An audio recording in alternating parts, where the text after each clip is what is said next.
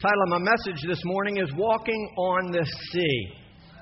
It's a lesson in spiritual authority. I know it's Mother's Day, like I said.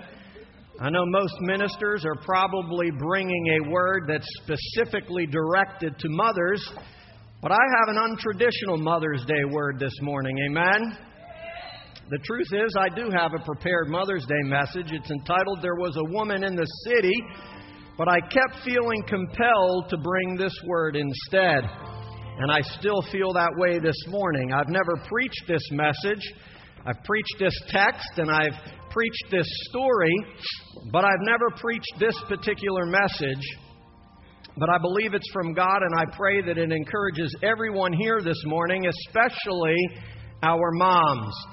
Because I believe with all of my heart that there are some moms here this morning who feel like they're struggling against the storm, who feel like they're wrestling against the winds and the waves that have set themselves against them.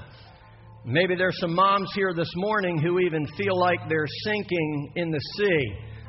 As a matter of fact, I believe the house of God is filled with all sorts of individuals, not just moms this morning, who feel like they're waging war against the winds of adversity that have set themselves against them and against their life. But God wants you to know this morning that you have the authority to rise up and walk over every single one of them. Amen? You have the authority this morning to walk on the sea. And that's what I want to talk to you about this morning. Like I said, the title of my message is taken from Matthew chapter 14, verses 22 to 32, where Peter walks on the water in the midst of a storm. I know it's a very common message, it's a very popular message, but I'm going to look at it a little bit differently this morning. I want to look more at Jesus and less at Peter. And I pray that when it's all over, we have the courage to rise up and walk on our seas as well. Amen? How many of you want to walk on a sea this morning? You want to walk above your storms and your struggles and your situations and your circumstances of life, and you just want to walk above them all. But before we go there, let's go to the Lord in prayer one more time. Amen. Heavenly Father, as we sang, This is the day that you have made. You gave us breath this morning, you gave us life. I thank you that your mercies are new every morning and that your loving kindness endures from generation to generation. I thank you that your mercy and your loving kindness didn't run out last night or last week or last year or last century, but it's new and fresh this morning. I pray that we would just enjoy our time in your presence this morning. I pray special blessings over every mother that's in this house this morning. That you would teach them, Father God, to walk in authority this morning, and not just moms, but each and every one of us who are under the, the sound of my voice, that you would encourage us today by your word to rise up and walk in faith and in authority. We come against every hindering spirit, every distraction, every disruption in the mighty name of Jesus. I pray that there would not be one single word that would be snatched away by the enemy this morning. Give us ears to hear, give us hearts to receive, and give us the courage most of all to respond to your word.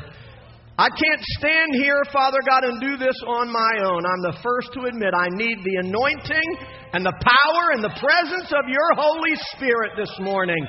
Touch my mind, arrest it this morning.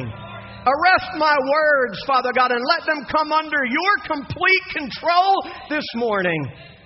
We yield ourselves to you and we're careful to give you all the praise and all the glory. And all of God's people said, Amen. How many of you know God has given us authority over every unclean spirit? Amen. He's given us, according to the Word, power to tear down strongholds and to bring into obedience every thought or every imagination, every wind or wave that would try to exalt itself above God or above us, His children.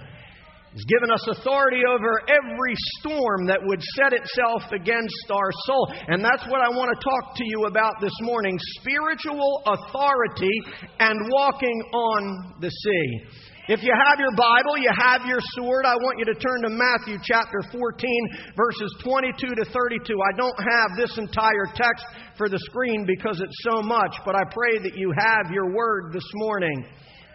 And this is what it says Immediately, he, meaning Jesus, made the disciples get into the boat and go ahead of him to the other side while he sent the crowds away. And after he sent the crowds away, he went up to the mountain by himself to pray. And when it was evening, he was there alone. And I'm going to stop and pause right there to remind you that everything about our spiritual life begins with prayer. Everything that we hope to accomplish for God and with God begins in prayer. Amen? You see, what I want you to understand here, just to lay a foundation to give you an understanding of what's taking place, Jesus knew what was about to take place on the other side of the sea. Jesus understood that on the other side of the sea, He would cause the lame to walk and the deaf to hear. He would raise the dead. He would cast out demons. He would heal the sick. He would do many, many miracles on the other side of the sea. And Jesus Himself knew that if He was going to do all those things, He had to bathe it in prayer. Amen? You see, the reality is you and I will never walk in authority unless we find a place of prayer. You and I will never experience the power of God and the goodness of God and the anointing of God or the covering of God in our life unless we first bathe ourselves in prayer. If you think that you can do mighty things for God without prayer, you're silly. Because Jesus himself, the Son of God, understood that if he was going to accomplish something on the other side of the sea, which was his Father's will, he had to begin with prayer. Amen? That's why I began this message in prayer because I can't do this on my own. We must begin with prayer. Amen? And when it was evening, he was there alone. But the boat was already a long distance from the land, it says, in the middle of the sea, battered by the waves, for the wind was contrary. Underline battered and underline contrary because we'll look at that in a moment.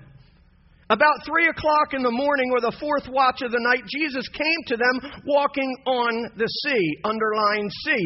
When the disciples saw him, they screamed in terror, thinking he was a ghost.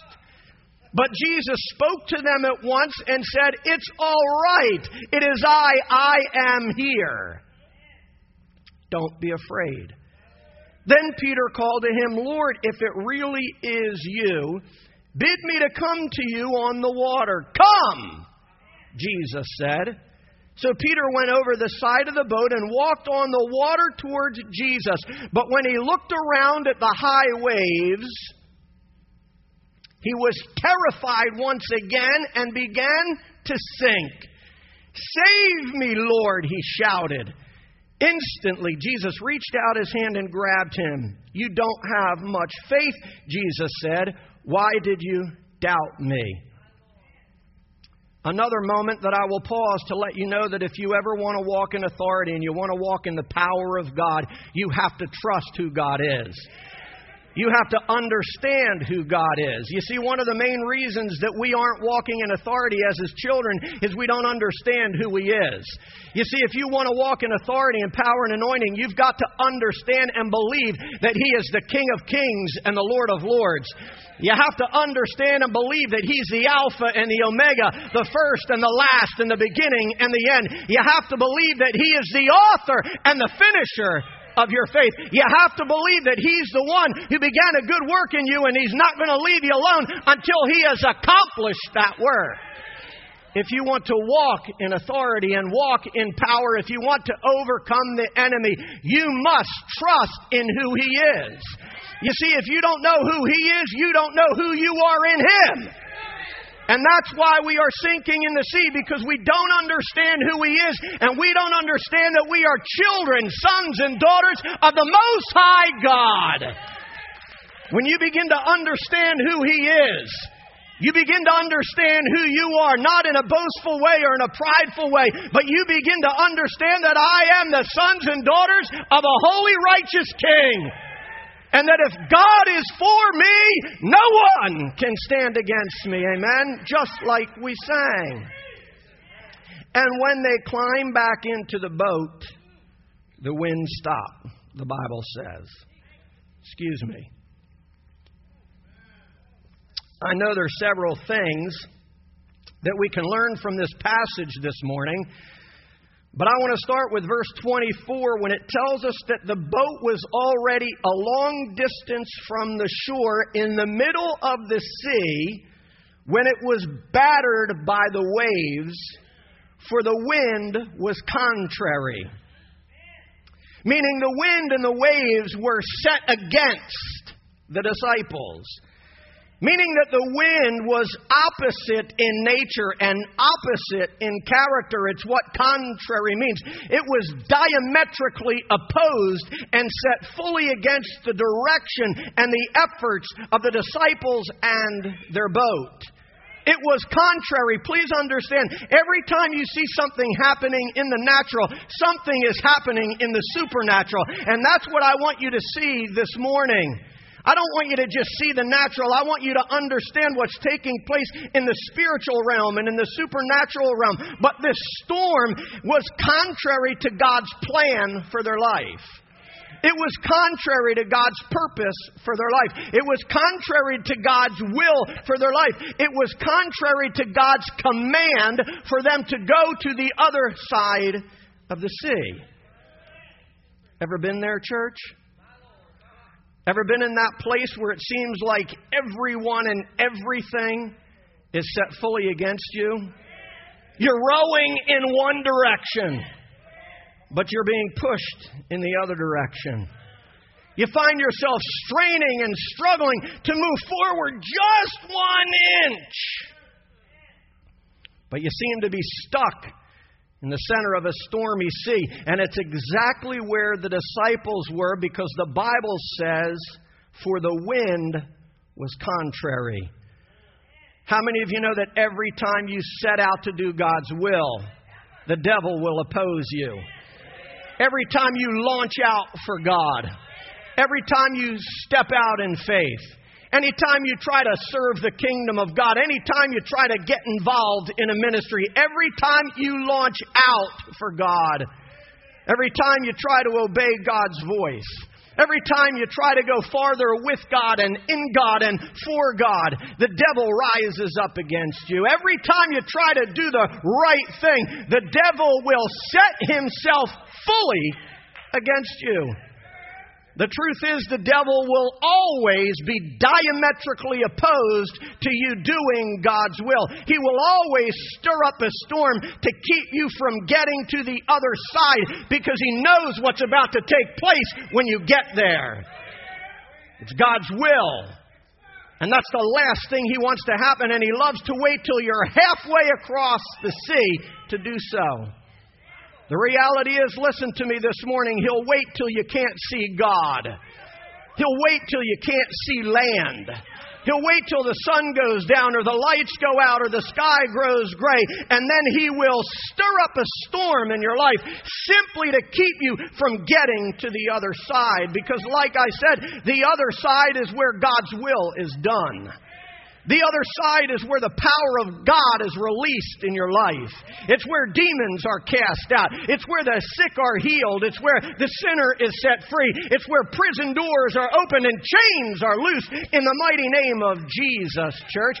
It's where we, under the authority of God, overcome the enemy. And it's why Jesus sent them to the other side of the sea in the first place to be used by God to have the authority and the power of God loosed in their life so that they could change the world that was around them. You see, the devil understood that on the other side of the sea is where the disciples were going to become dangerous. You see, how many of you know God wants you to be dangerous to the, to the kingdom of darkness? He wants you to be dangerous for the kingdom of God. He wants you to be able to rise up and take authority over the enemy. He wants you to be dangerous, but the sad reality is there's a lot of us sitting in the house of God who ain't never made it to the other side yet.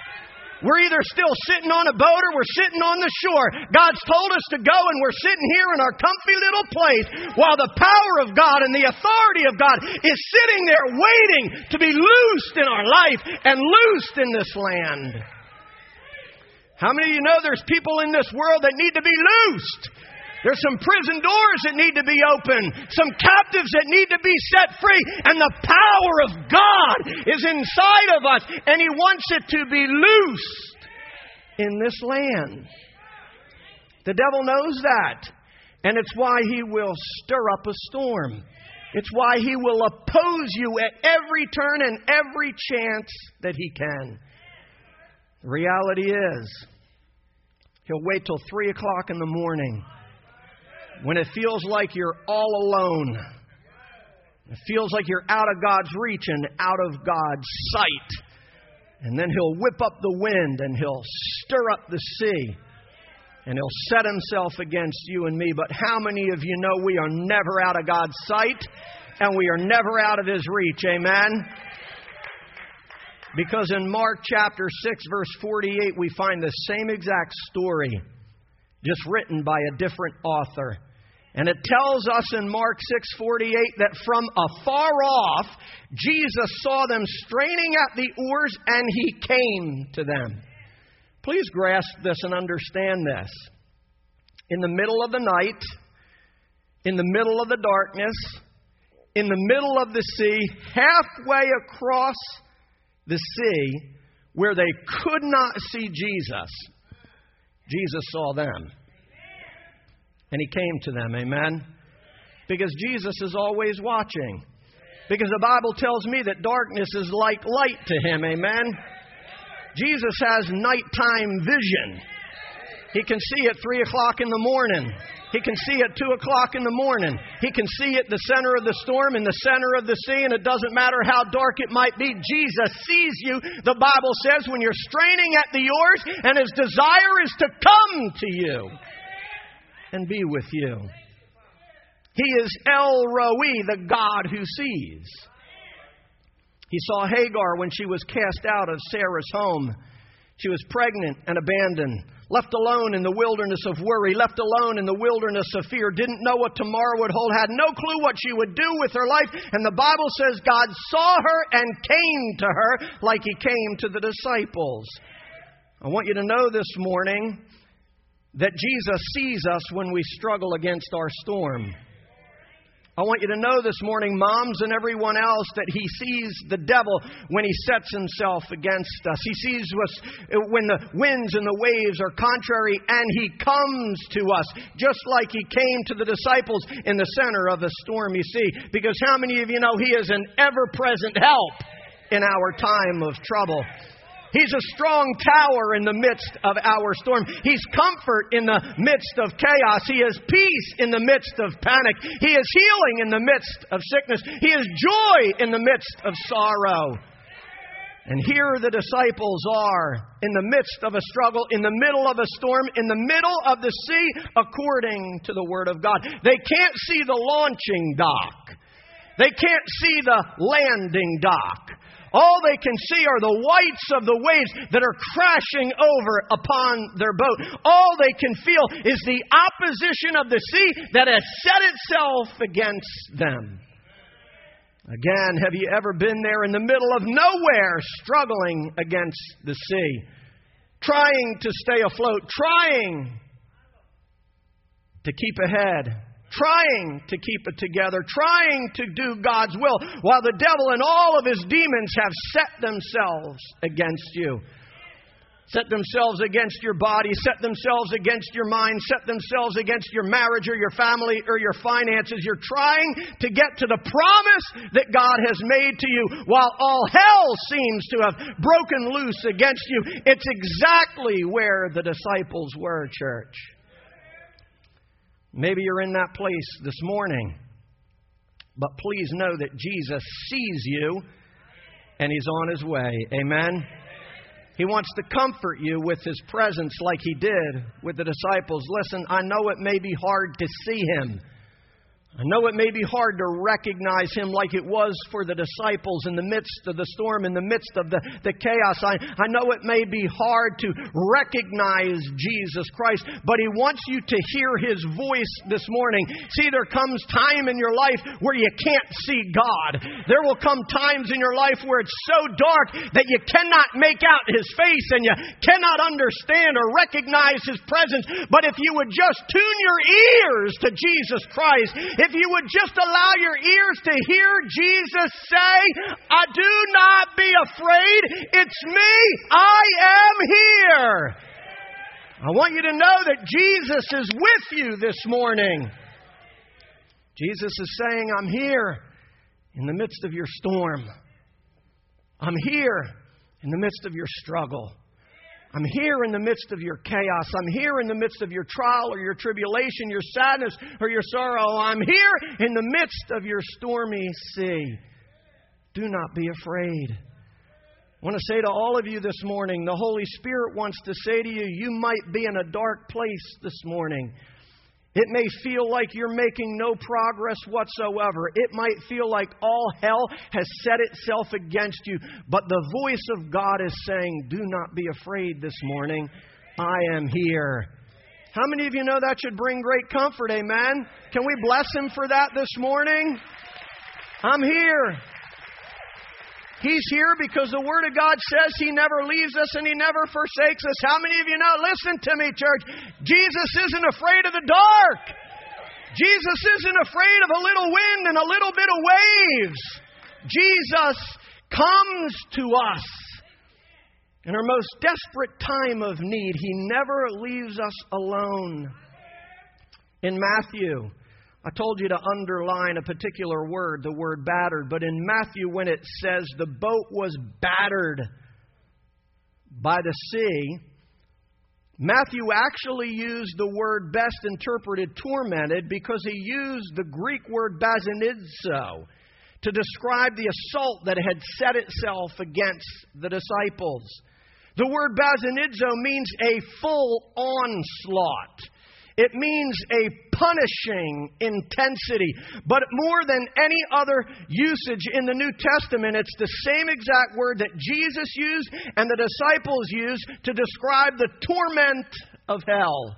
Anytime Jesus or the disciples used the word basanidzo, basanidzo, they were describing the torment of hell. When they tried to describe the torment of hell, this is the same exact word that they used. So in all reality, please remember there's a spiritual parallel to what's taking place here. And in this story, in this passage of Scripture, on this dark and stormy night, the Word of God is telling me that hell itself had set itself against the disciples. The Word of God is telling me because He used the word basanidzo, which means the torment of hell. It's telling me that hell had loosed its fury against the disciples. Maybe hell has loosed itself against you this morning.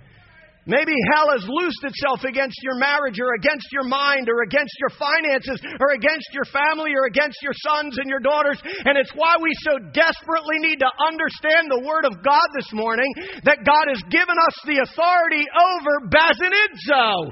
He's given us authority over the torment of hell. He's given us authority over every single demon, church, over every unclean spirit. And until we learn to rise up and walk, until we learn learn to step out of the boat like Peter did with one big step of faith and then walk in authority. We'll never be more than conquerors, church.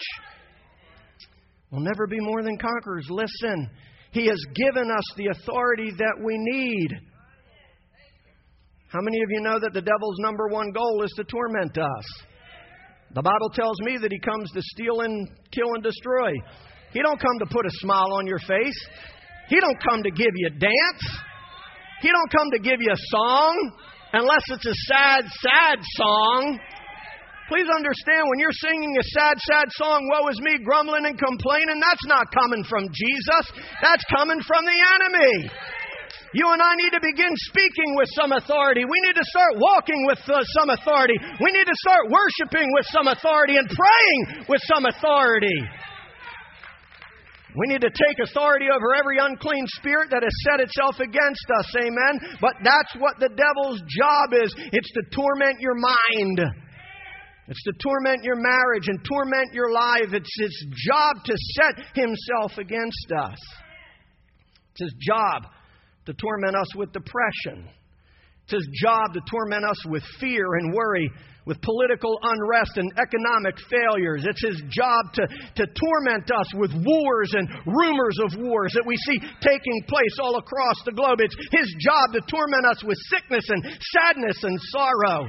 It's his job to torment us with addictions and disasters and all sorts of disappointments in life. But it's his Jesus' job to give us authority to walk over every single one of them this morning, church. The devil's character and the devil's nature are to stand in the way of God's promised land for your life. Like Goliath stood in the valley of Elah and caused all of Israel to tremble. For 40 days and 40 nights, listen to me, church, they lived under the authority of Goliath until a young, ruddy little boy rose up in the authority of God. Until a ruddy little boy who wasn't even able to fit into the armor of Saul rose up under the authority of God and said, How dare you stand against the children of Israel or my God? For 40 days and 40 nights, Israel was sorely afraid. Listen to me. They were tormented by basanidzo, by hell itself that was standing in the valley of Elah. Why do you think Goliath stood in the valley? It was to keep them from their promised land. It was to shout out and bring terror into their life so that they would quit and throw in the towel or turn tail and run. They lived under the authority of the enemy until someone rose up in a greater authority and drove Goliath away. Amen. Listen, how many of you want to drive away Goliath? How many of you want to inherit your promised land? Then you must be willing to walk into the valley of Elah under the authority of Jesus Christ that has been given to you through Calvary's cross and speak the name of Jesus. So that you can have victory over the enemy. Amen? In order to better understand this passage or this scripture or this story or this occasion. I don't like using the, sto- the word story sometimes because sometimes that sounds like make believe, like a fairy tale. But this was an actual, factual, historical event that took place, church. And to help us better understand this event, you have to realize that in the Greek, Remember, the New Testament was not written in English, amen? It was written in Greek and Aramaic. And in the original text, Jesus didn't just walk on water like we so often hear, He walked on the sea, Scripture tells us. He uses a complete different word, and I'm not going to get too deep theological here for you, but he didn't say that Peter or that Jesus walked on the water. Jesus walked on the sea. Peter walked on the water, and I'll explain the difference as we go. But the reality is that, that it's a complete different word that God decided to use. Well, why would God decide, decide to use a complete different word? Because there's a meaning behind it. There's a spiritual truth that we need to understand. So I need to give you that truth this morning. The truth is, in Matthew, Mark, and John, all three versions of it say that the boat was in the midst of the sea. And that's significant. They all three say that Jesus came to them walking on the sea, not just on the water. You see, Peter walked on water and sank. But Jesus walked on the sea. Peter stepped out in faith. Please grasp this. Peter, yes, he took a big step of faith. I don't know if I would have. I don't know if you would have. But in the middle of a stormy sea, Peter took a big step of faith. But he did not walk in authority, and it's exactly why he sank. You see, he got his eyes on the winds and the waves. According to what we just learned, he got his eyes on the torment of hell, and he sank, the Bible tells us. Please understand understand when you walk in authority, you're not afraid of the dark. When you walk in authority, you, you're not afraid of the enemy. You don't walk in depression. You don't walk in doubt. You don't walk in fear. You don't walk in anxiety. When you walk in authority, you see, Peter had not yet learned to walk in authority. Yes, he took a huge step of faith, but Jesus wanted to take him a little bit farther. Jesus wanted to teach him to walk in authority. And there's a huge difference, church. The only way that you can keep from sinking, the only way you can keep from being terrified of the dark, terrified by the torment of hell is for you to walk in authority.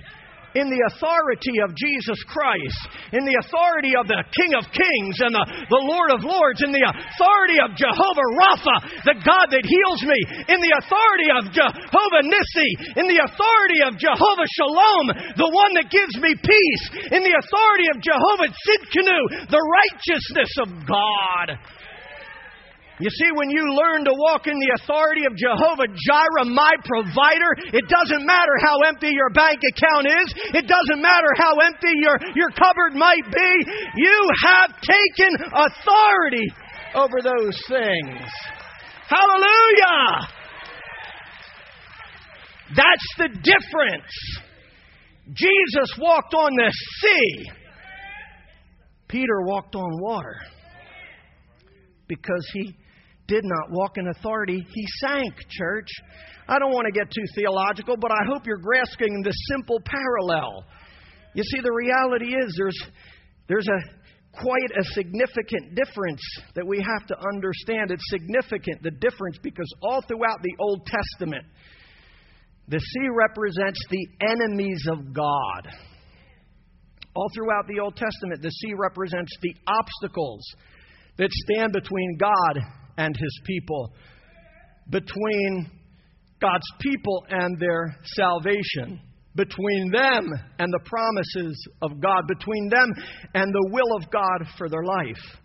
According to the Old Testament, the sea is filled, full of torment and monsters and leviathan and mayhem. It's full of hell's torment, you can say, according to the words that God used himself.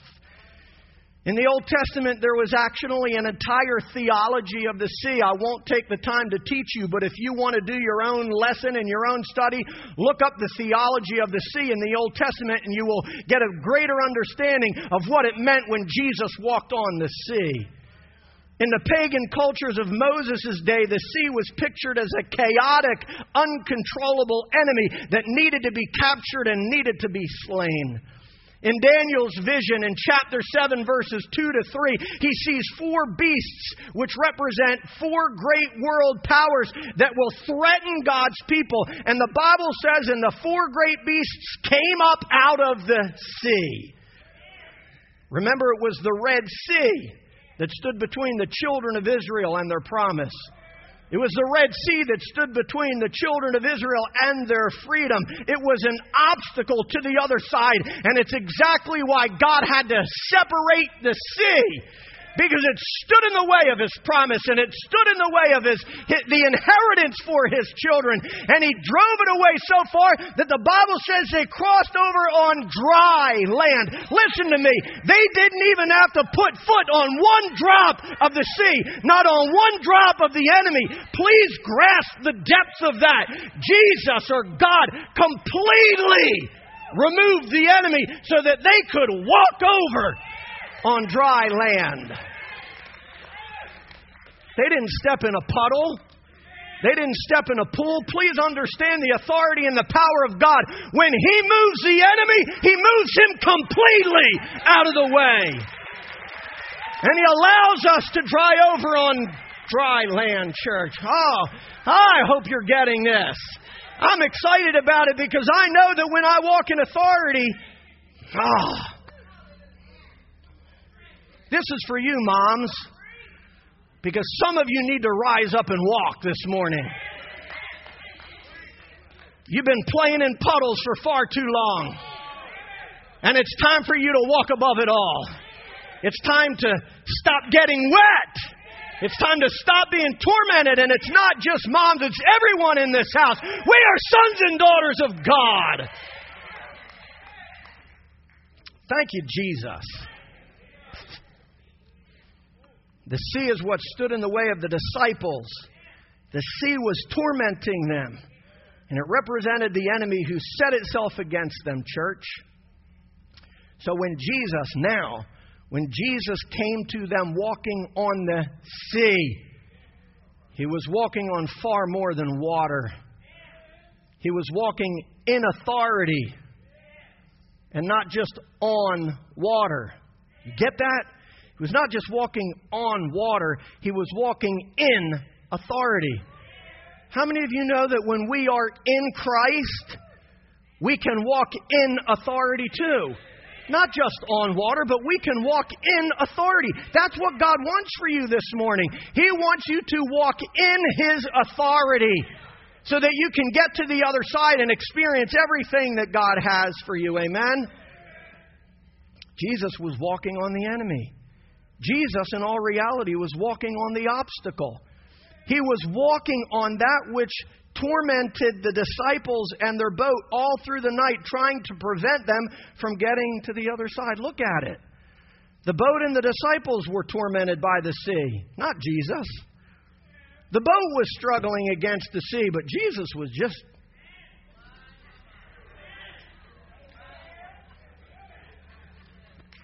It had no effect over him. I don't read the Word of God saying Jesus was struggling. I don't, I don't, I don't see it anywhere in Scripture. Jesus never struggled against the enemy, amen? Nor should we. And that's why he wants to teach us this morning how to walk in his authority.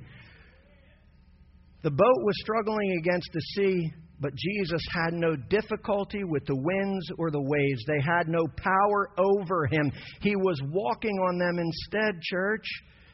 Please understand.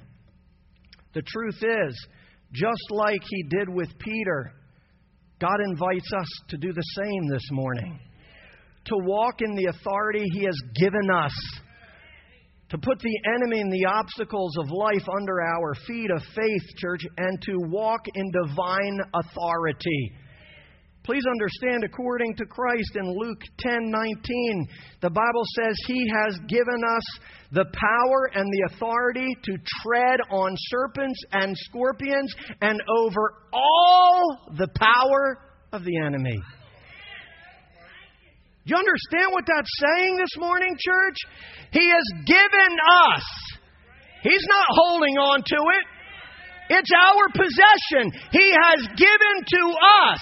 He has granted to us. He has invested in us and poured in us and given to us the authority to tread on serpents and scorpions and over all the power of the enemy. Not over some of it, not over most of it not over a degree of it or a percentage of it. The Bible tells me that He has given us authority over all the power of the enemy.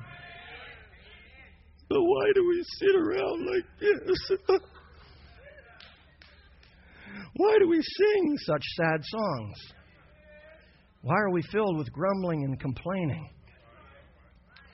Why are we like Peter and the rest of the disciples who Jesus called little faiths. He didn't, he didn't really say you of little faith, he called them little faiths. You see, Jesus understood that there was something that they hadn't learned yet. Jesus, Peter had not, let your, had not yet learned to walk in authority, and some of us in the house this morning haven't learned that either. God's not condemning us when He says that. He doesn't want you to be little faiths this morning. He, want you to, he wants you to be great faiths that, that learn to walk in the divine authority that's been given to us over all the power of the enemy. Amen. How many of you actually believe that this morning? How many of you actually believe that He's given us that authority? Listen, I know that's a I know that's a difficult thing for some of us to grasp, and it's why we're not walking in victory. We have to understand what He has invested in us, church, and that is the authority to walk over all the power of the enemy. The truth is, God has given us through Jesus Christ the power and the authority to walk on stormy seas, to walk on the waves that set themselves against us. He has given us the authority to walk on Basanidzo Church. But far too often, listen to this, we want God to perform the miracle when the miracle's already inside of us. He has given to us miracle power. He has given us authority over all the power of the enemy, and we sit around waiting for Him to do the miracle when the miracle's already inside of us. We're waiting for God to move in power when God's waiting for us to release the power that He's already invested in us, church. Oh God, when you going to move? Oh God, when you going to hear me? Oh God, when you going to jump in? Oh God, when you going to save me? Sounds like the disciples when they were in the first storm with Jesus. They encountered another storm, same exact level of intensity. And they panicked. Jesus, don't you care? Don't you care that we're perishing? Save us! That's the way we are sometimes. And Jesus just got up, spoke, Peace be still, under the same authority. And what did he do to them again? He said, Oh, you little faiths. What was he trying to do? He was trying to get them to exercise the authority that was already in them. What he wanted was for Peter to rise up instead of freaking out and being filled with terror. He wanted Peter to rise up and say, Peace be still in the name of Jesus who's sitting in my boat. Please understand, Jesus is in your boat this morning. And if he's not in your boat, he's standing right beside of it, walking on top of a stormy sea. He wants you to understand the authority that's been given to you. Listen, sometimes you've got to get out of the boat and find your way to Jesus Christ so that you can walk in the authority of Jesus Christ. Thank you, Jesus. Are y'all getting something this morning? Moms, are you being encouraged this morning?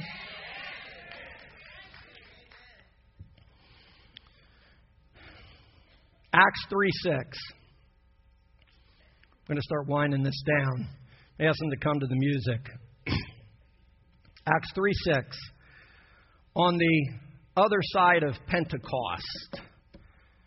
Please grasp that. On the other side of Pentecost. Remember, I told you on the other side is where things begin to happen?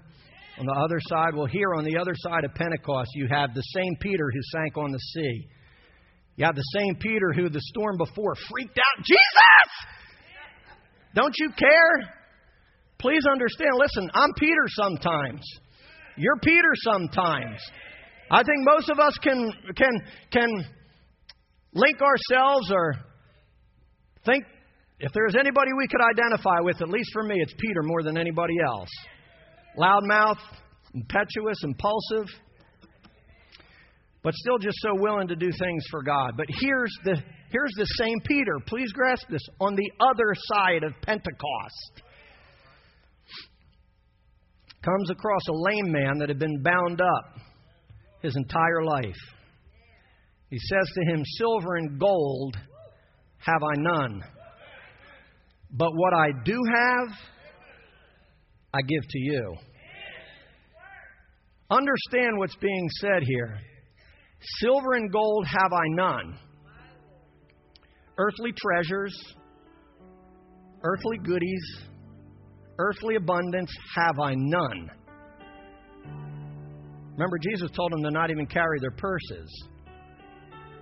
We so often get into this get rich quick, Oh, this God wants me to have a million dollars. If he does, he does. But Peter, one of the greatest disciples, silver and gold have I none. But what I do have, I give to you. And what I hope you understand is what Peter had. What Peter had was authority. What Peter had was kingdom power. What Peter had was, whoo, a portion of the Holy Ghost. What Peter had was divine authority.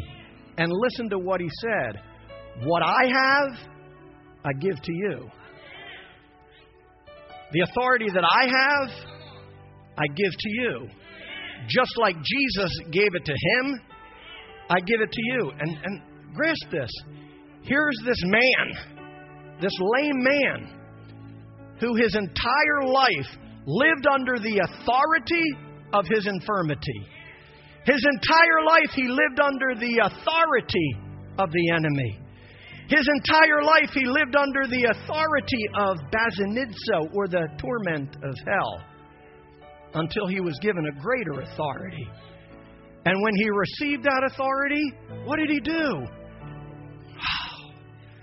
He took his infirmity and he put it under the authority of Jesus Christ. And he stepped on his infirmity and he rose up. Woo! And he walked. I would say he did more than walk. I think he danced. I think he jumped. I think he ran. But what I want you to understand is from that day forward, he walked in the authority of Jesus Christ. And the sad reality is, there's a lot of individuals in the house of God this morning. You've been living your entire life under the authority of the enemy. You've been living under the authority of depression. You've been living under the authority of oppression. You've been living under the authority of lust or pornography or addiction. You've been living under the authority of depression and doubt and fear and panic. But Jesus wants you to know this morning that He has given you a greater authority. He's given you the authority and the power to take whatever hell has set itself against you and put it under your feet like the lame man did and begin to rise up and walk over it. Do you understand what the Holy Spirit is saying this morning? I have given you authority over all the power of the enemy. And all you got to do is put it under your feet and begin to rise up and walk in the authority God's given you. Amen? You might not have silver or gold this morning. You might not have gotten here in a big fancy car. You might not have left a big expensive home. You might not have a PhD or an MD or any other kind of D.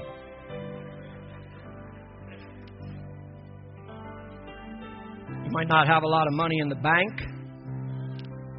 You might not have on a fancy three piece suit.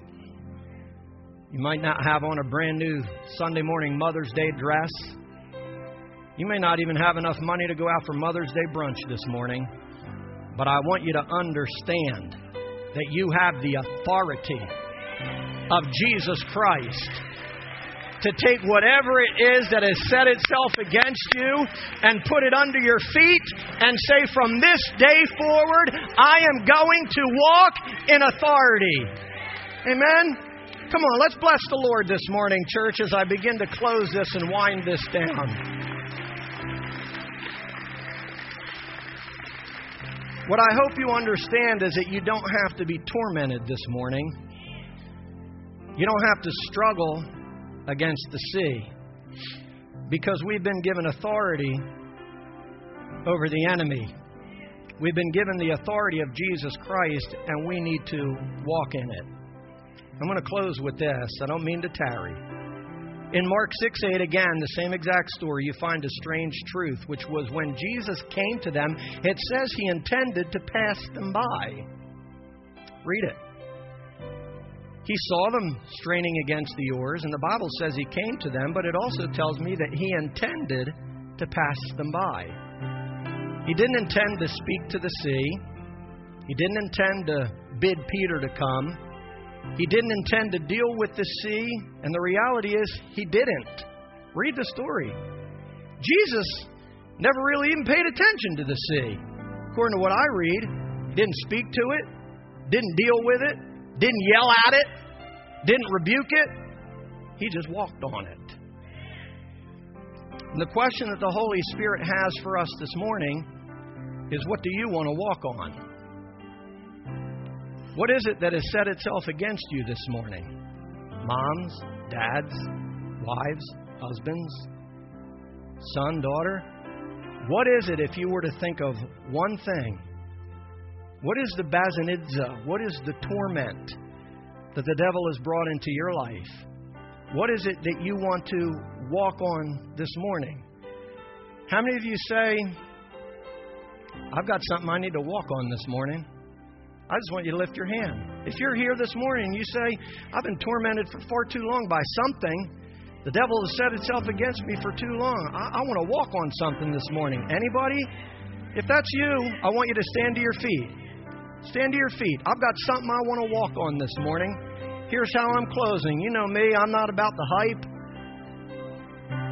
I just want you to understand that the, that the Lord, strong and mighty, has given you the authority to walk over whatever it is that's tormenting you this morning. And I'm going to begin with the moms. Do we have a song or are we just playing? Do we have anything we can sing this morning? Here's what I'm going to do I'm going to start with the moms. We know the story. Peter had to step out. I don't know about you. When I was a kid, boy, I'd stand at the edge of the pool and I'd say, I wonder if I can walk. Just think. How many of you know Jesus God God doesn't waste his power on showy stuff? He doesn't want to waste his power this morning either. He just wants to set you free. This isn't about a big show. This is just about the authority of God being exercised in our life so that we can walk here free this morning. Amen. So as they sing, I'm going to start with this. If you're a mother here this morning and you say, I need to walk over depression, or I need to walk over doubt, or I need to walk over fear, I need to walk over marital difficulties, or I need to walk over addiction, or I need to walk over panic, or I need to walk over lack, or I need to walk over any of these things, I'm asking that you as a mother take that step of faith out of your boat. Not to show off, not to put you in an awkward position, but I want you to begin to walk to the altar here this morning. Any of you need to walk on something, I want you to begin to just walk. And as you walk, please just confess what you're walking over. Amen? And after the mothers come, if there's anyone else in this house as we sing, I want you to put that enemy under your feet and I want you to walk. Listen, if you got to just do this and stand in place, if you got to walk back and forth to the altar, around the church, or up and down the aisle, I want you to move your feet as a demonstration of your faith that you're walking over the very thing that you named. Amen? Go ahead and sing and you walk in the name of Jesus. Amen. Come on, you don't have to rebuke the enemy. You just thank God for the authority. And you begin to walk over it in the name of Jesus. They're going to keep singing, but we're walking over depression this morning. We're walking over doubt this morning. We're walking over fear and panic and anxiety this morning. We're walking over marital difficulties and lack this morning. Come on, ladies. I want to see you begin to move your feet. You don't need to jump and dance, but move your feet as a demonstration. Anybody else that needs to walk, come on. If the prayer team's here, come and lay hands on them. Hallelujah. Come on. There's power to overcome this morning, church, over